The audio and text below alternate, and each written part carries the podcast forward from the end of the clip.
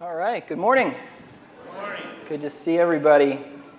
So, today we are starting a new sermon series, but actually, it's more correct to say that we're continuing an old sermon series. Uh, hopefully, I know there's a lot of new faces here, but hopefully, some of you remember that between October and December 2017, we did a series on Genesis chapters 1 through 11. That was uh, Genesis part 1. And on December 31st, 2017, we did the Tower of Babel story, and I said, I promise we're going to pick this up eventually. We're going to come back to the book of Genesis. And so, 14 months later, I'm making good on my promise, and we are, are, picking up basically where we left off uh, with the story of Abraham, who is a very important figure in the history of our faith. But before we get into the life of Abraham, I want to remind us of what we learned in oh, Genesis 1 through 11. Oh, I guess I was advancing, I didn't even realize it. Um, so, we talked about a lot in those 11 chapters, but if I were to summarize the big idea of Genesis 1 through 11 as succinctly as possible, it would be this Despite humanity's failures, God refuses to give up on his creation project. Despite humanity's failures, God refuses to give up on his creation project. Now, what do I mean by the creation project? Well, when I say creation project, I mean God's plan to make a world that is beautiful and good and full of life, in which human beings serve as his representatives. Human beings have a special role to play. Uh, you might remember that in Genesis chapter 1, from the beginning, human beings are said to be created in God's image. Nothing else in creation is made in God's image, just human beings. And there's a lot of debate over what exactly it means to be made in God's image. But the essence of it, I believe, is that we are called to reflect the character of God to the rest of creation. We are supposed to be like God's representatives, almost like we're second command in creation. Now, I am not suggesting that we are somehow equal with God or that we should think of ourselves as, as gods. Okay, we, we are not. We're always supposed to be submitted to God, the highest authority. But we do have this special ability to reflect uh, the character of God and even to an extent the, the ability to rule over our surroundings uh, that God has, a shadow of that. Um, so we're supposed to reflect God's will. We're supposed to reflect God's good and generous nature. We're supposed to reflect God's freedom and, and God's creativity. But Genesis 1 through 11 describes human beings as repeatedly misusing our power and failing to live up to the role that God has called us to fulfill. Adam and Eve fail when they eat from the tree of the knowledge of good and evil, and we reap the consequences of that. Um, Cain fails when he kills his brother Abel.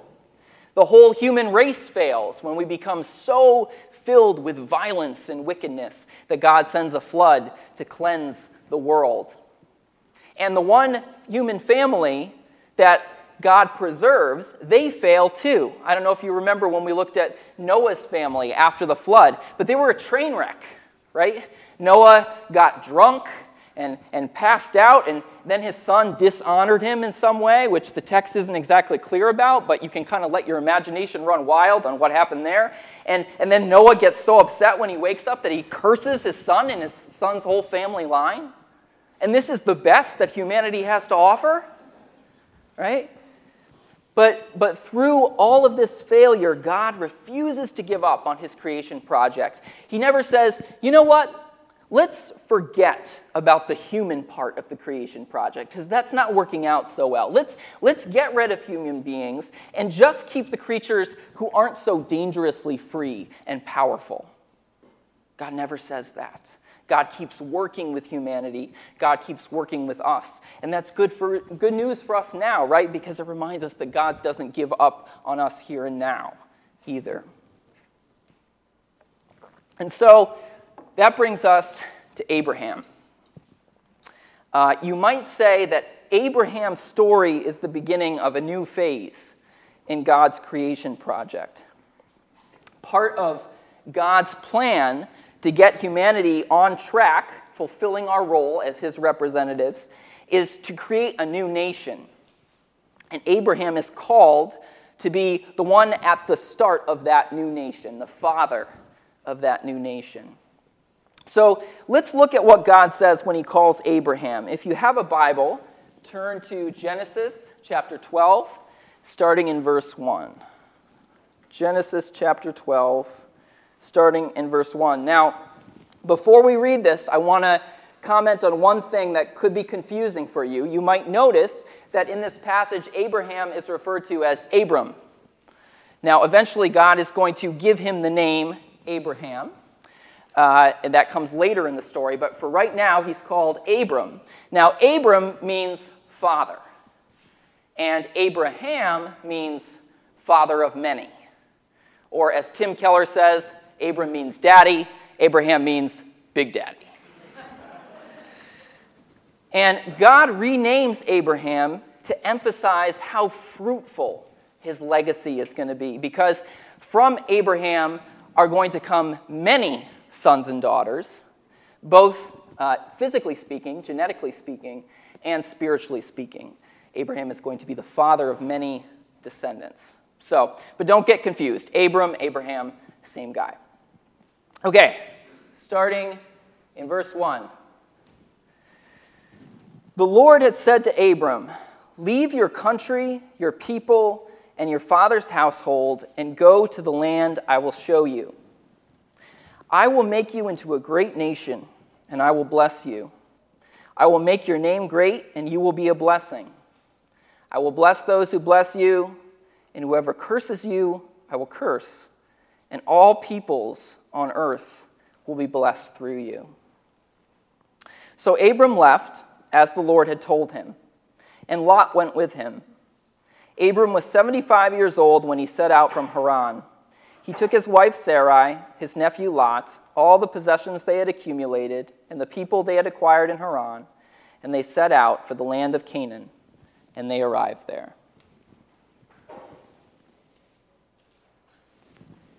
Now, my hope for this entire series on Abraham is not just that it would be some sort of exercise in learning Abraham's story, some sort of acquiring of biblical knowledge. I want it to be more than that. I want it to be a series where we are challenged by Abraham's story and inspired to, in some way, change our own story, uh, to behave differently. And so, with that in mind, I want to challenge us this week to think about three questions. These are three challenging questions. I really, even if you don't normally take notes, I do encourage you to write these down this week because my, my application for this week is really just going to be to think and reflect and pray about these three questions.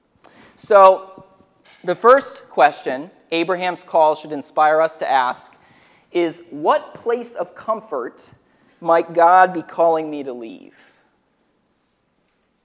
What place of comfort might God be calling me to leave?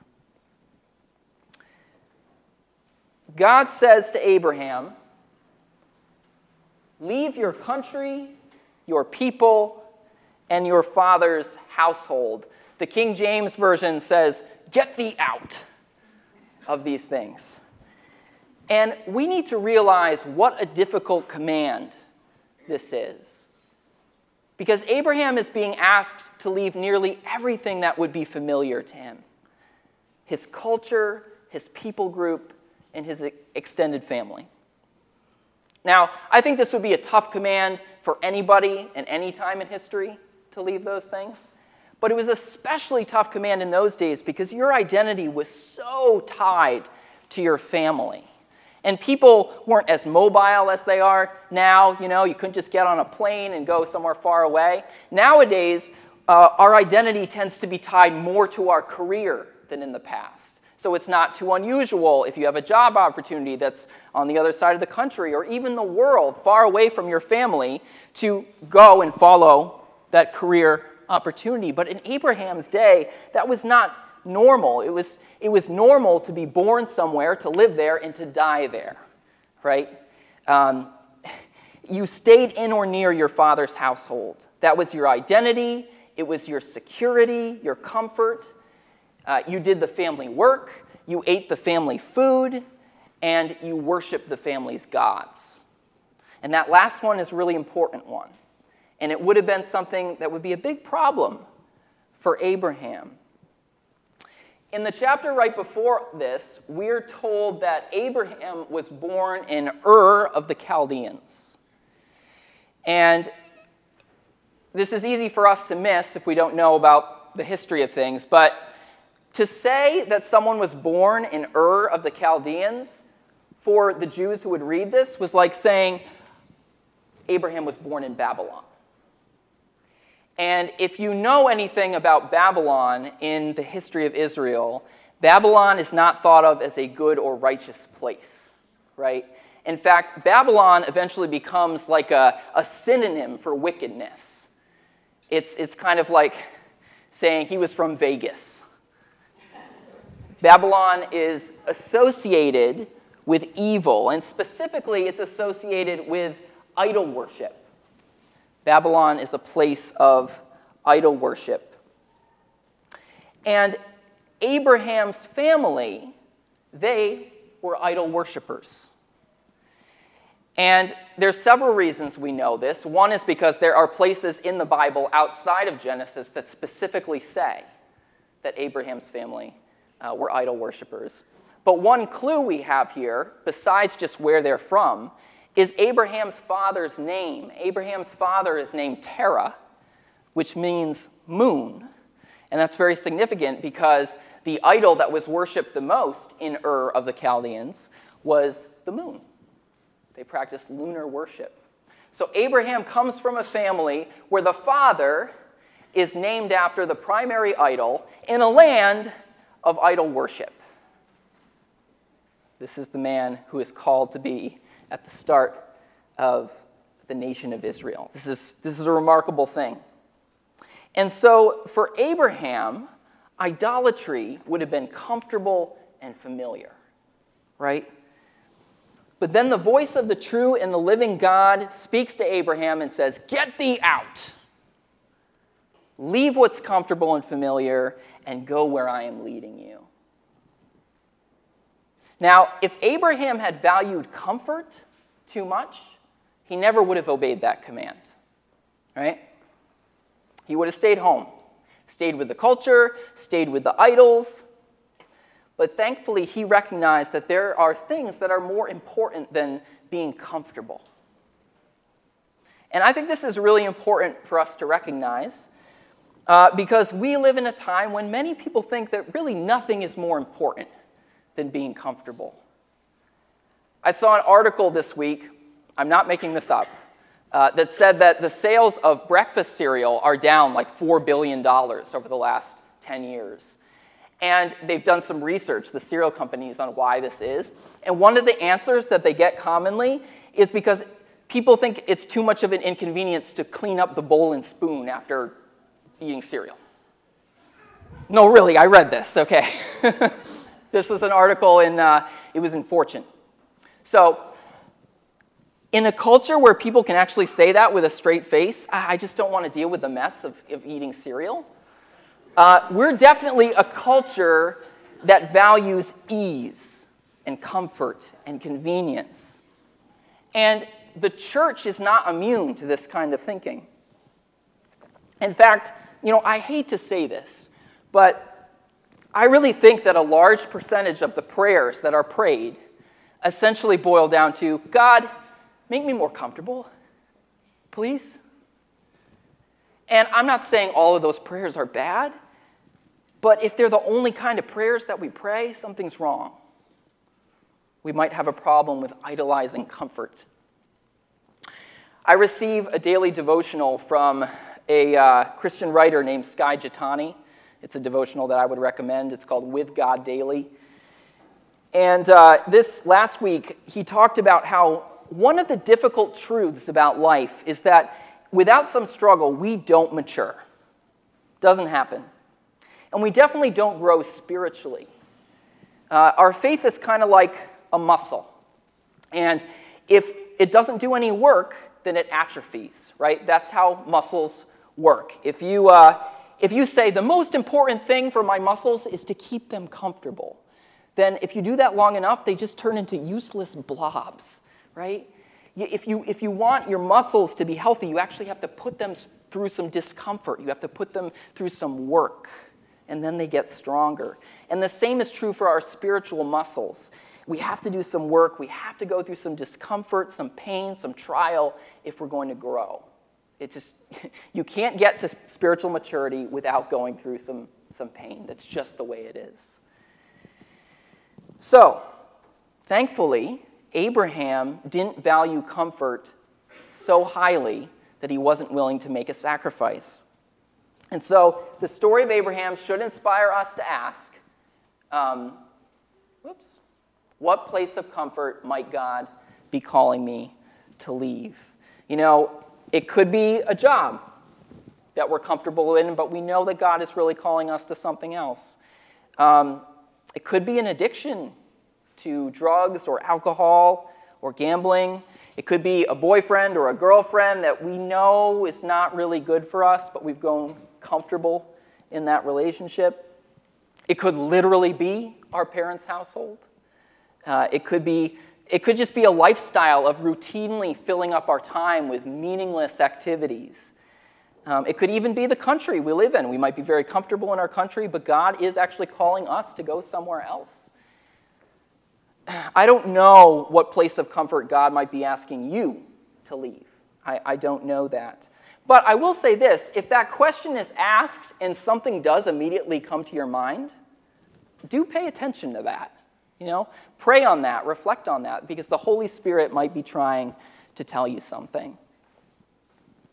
And let me remind all of us that age doesn't exempt us from this question or the next two questions. Because Abraham, it says, was 75. Did you catch that? He was 75 when he left his father's household. Yeah, that's he was there for a while. I, I, thought I was there for a while, but. Um, now, granted, Genesis does say that people lived a lot longer then, but if you look at the genealogy in the previous chapter and you compare Abraham's age to the age of the recent generations when they died, Abraham is still at least middle aged. He's not a young man by any stretch. So, we don't get to say, I'm too old to change. It doesn't matter what age we are, God still might be calling us to leave a place of comfort for something new. All right, let's move to the second question Abraham's call should lead us to ask, which is what unknown might God be calling me to step into? What unknown might God be calling me to step into?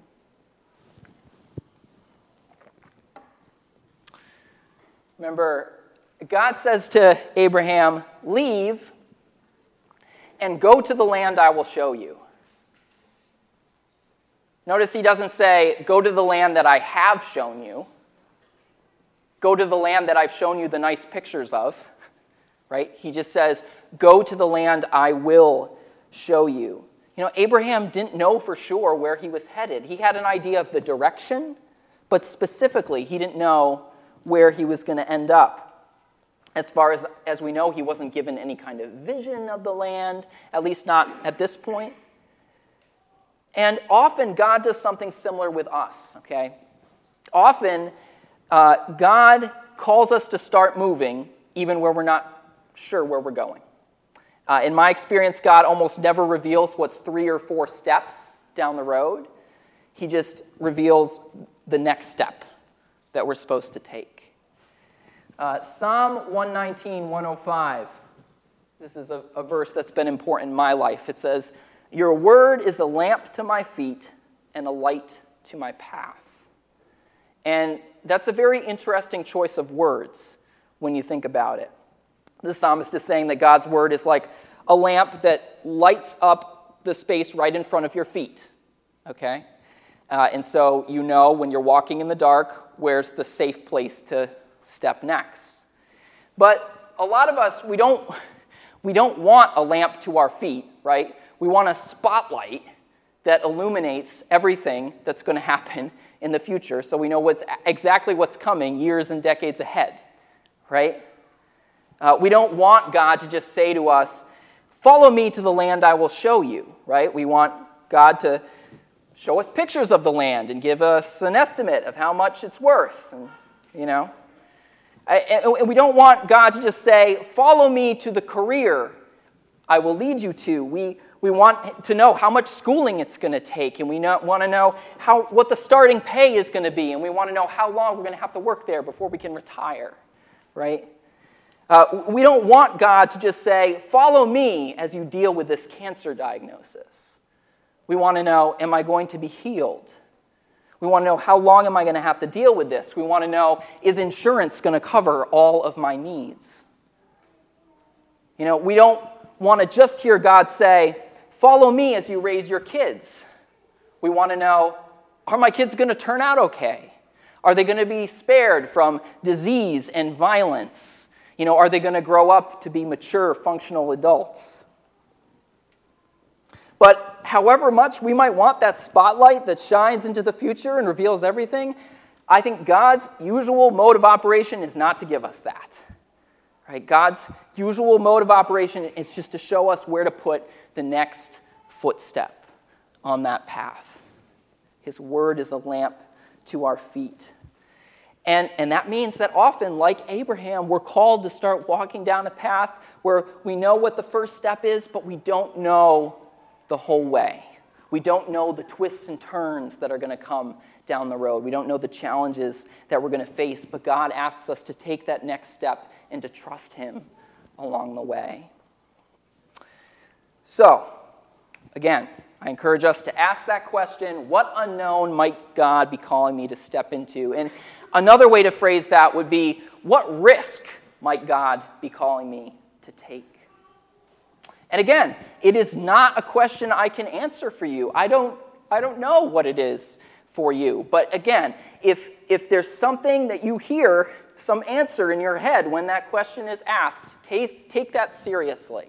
Okay, pray about it, reflect on it. These things are often discerned in community, or they should be. So if there's somebody you know who also follows Jesus, talk to them about it. Say, This is what I'm hearing from God. What do you think of that?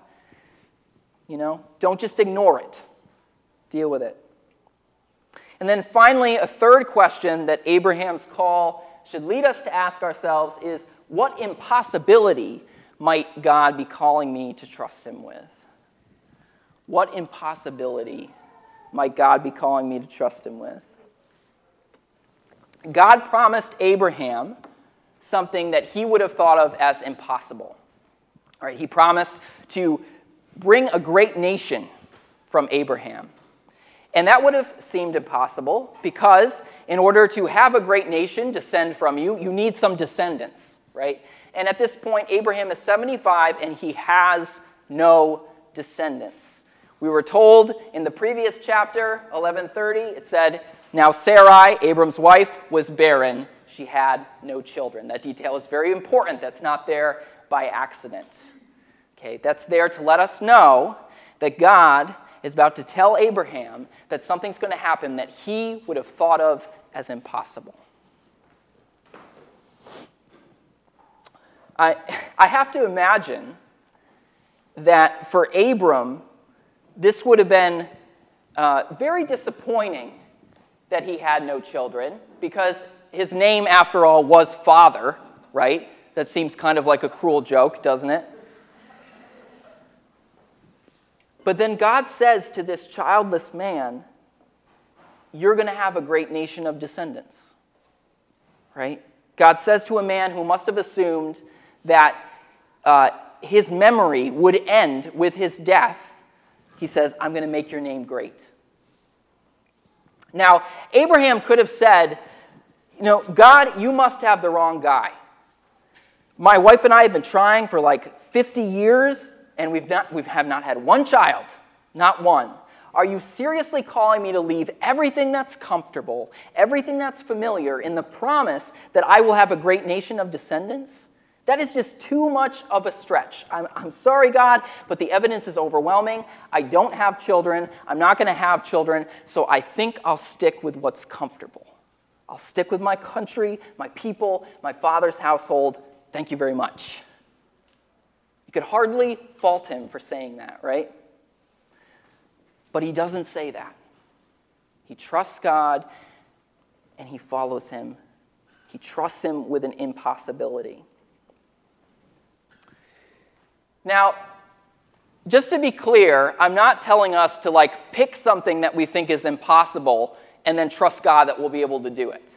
You know, I want to go to the moon in a hot air balloon, so I'm going to trust God with that, and that's going to be my, my exercise of faith. Um, there's no value in trusting God for an impossibility that He hasn't called us to trust in Him for. See what I'm saying? So we have to trust Him for something that He's calling us to believe. Uh, otherwise, it's never going to happen. But God does sometimes call us to trust Him for things that we would think are impossible. Right? For example, you might think it is impossible for your marriage to be salvaged. Right? You might, you might think that you and your spouse have just grown too far apart, trust has been damaged, uh, there's no spark, no chemistry, no life, but God is calling you to believe that He can breathe life into your marriage, that He can restore it. Or maybe it seems impossible that you could ever break free from an addiction to drugs or alcohol or pornography.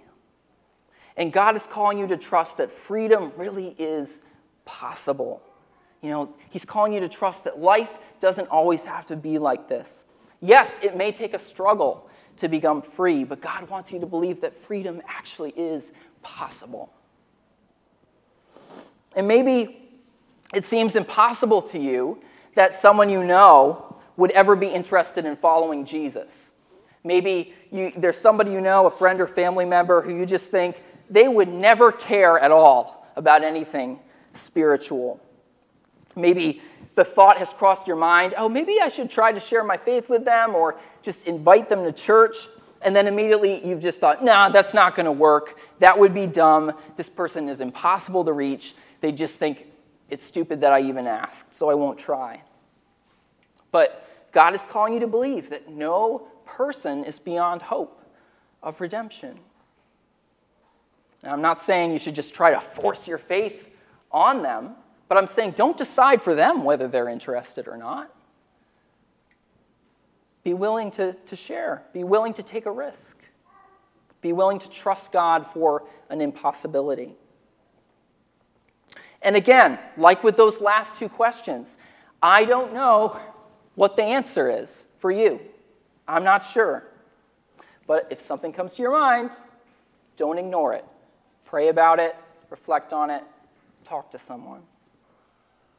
Now, before we close this morning, I want to talk briefly about the promises that God makes to Abraham. Now, of course, God promises to make Abraham into a great nation, to make his name something that people are going to remember for generations. But what I want us to notice is that that is not the greatest promise that God makes to Abraham. The purpose of God's call is not to boost Abraham's ego. Uh, the purpose is not to remedy his childlessness. That's not the purpose. The purpose is not to um, create a new nation through him that's bigger and better and badder than every other nation. The real purpose of the blessings given to Abraham, the purpose of God's call, is revealed in the last promise, which is all peoples on earth will be blessed through you. All peoples on earth will be blessed through you. That's the end game. That's God's real aim here, okay? It's not just to bless one people group, but the whole world. And that's so important for us to recognize because this is not some sort of justification for idolatrous nationalism. Okay, the attitude that my country is the best, it's the baddest, who cares about all the other countries? You know, we are the nation that's, you know, God's nation. It's not a justification for that kind of thinking because God's aim, his whole purpose here, is to bless all people groups. Now, he's using the nation of Israel to do that, yes. But the end game is not just to create this awesome nation of Israel, it's to bless the whole world. And so, okay, as we try to answer our three questions this week, we have to ask ourselves some follow up questions. And so there's a space on your outline for these too. But one follow up question is Does my answer help to bless others? If something's coming to my mind, the thing I'm thinking, is there a chance that this is actually going to lead to blessing for other people besides myself? Because you could think, oh, God wants me to step into the unknown, but your motivation could be entirely selfish. And if that's the case, it's probably not God, the Spirit of God, leading you. Just as the Spirit of God wasn't leading Abraham just to satisfy his selfish desires, right? But there's also a second question that we have to ask. It's a more specific version of the first one, which is Will my answer help to point people to Jesus? The thing that I'm thinking of when I ask those three questions will it help to point people to Jesus if I act on it? You see, today we know that the way that God blessed the whole world through Abraham was through Jesus Christ, right? God set Abraham apart, and through Abraham came this special nation that had a special relationship with God. And the whole purpose was to provide the context for Jesus Christ, the Savior of the world, to be born. And it's through Jesus Christ that people of every tribe and nation and tongue have opportunity to be forgiven of their sins, to be freed from the curse of death. Right? So we have to ask ourselves the thing that I'm thinking of doing, the change that I'm thinking of making, the thing that I'm trusting God with, if I do it, is it in any way going to help point people to Jesus? Is it going to help lead to others' blessing the way that God wants them to be blessed? So, some messages, you know, they have a, a, a, very practical application. This is what we need to do. I've said it already, I've said it again. This message doesn't really have that. This message asks questions, and then it encourages all you guys to take the time to pray and reflect and ask God, What do you want me to do? So I encourage all of us, I encourage myself as well this week, take some time, reflect, pray, and I will also be praying that God speaks and it leads to some great things. Let's pray.